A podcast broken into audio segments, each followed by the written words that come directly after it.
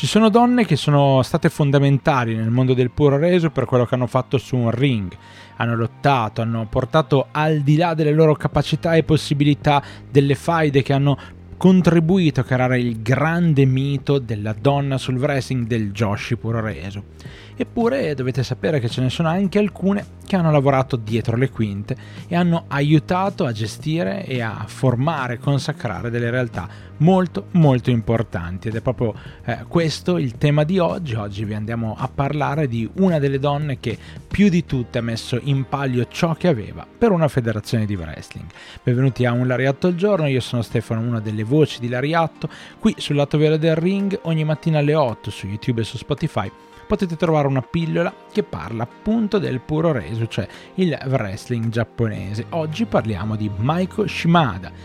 conosciuta come Okami-san della War. La War era una federazione di wrestling particolare, formata da Tenryu, un lottatore che eh, ha messo anima e corpo in questo progetto, una federazione molto particolare, Wrestling and Romance, poi è diventata semplicemente War, poi insomma ha cambiato ogni tanto eh, veste, ma di base c'era insomma questo desiderio di creare un'alternativa particolare al mondo del puro reso che insomma in quegli anni era molto molto incentrato eh, su quelle che erano le rivalità tra New Japan e All Japan e quindi insomma c'era tanta carne al fuoco da mettere ma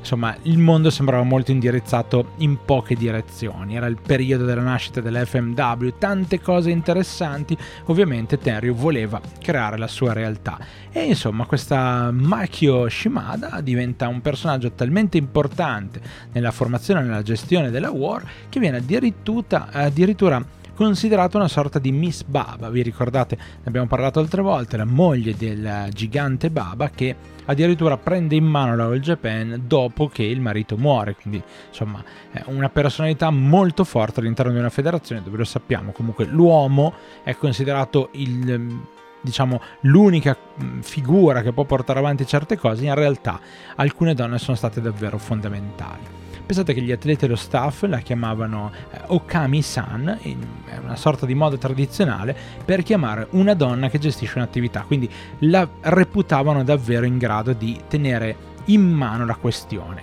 Ma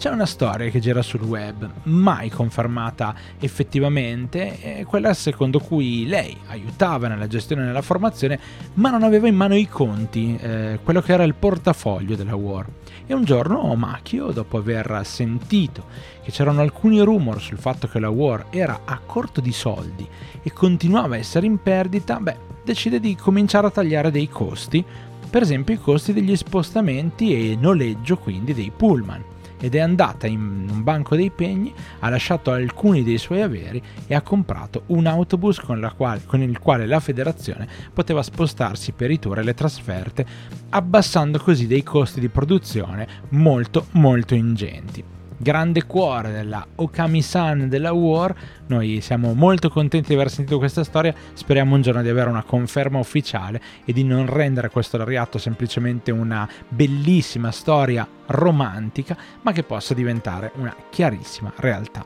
Grazie di cuore per aver seguito, un Lariatto al giorno torna come sempre anche domani alle 8, vi aspettiamo su YouTube o su Spotify, io sono Stefano, una delle voci di Lariatto, noi ci risentiamo, alla prossima!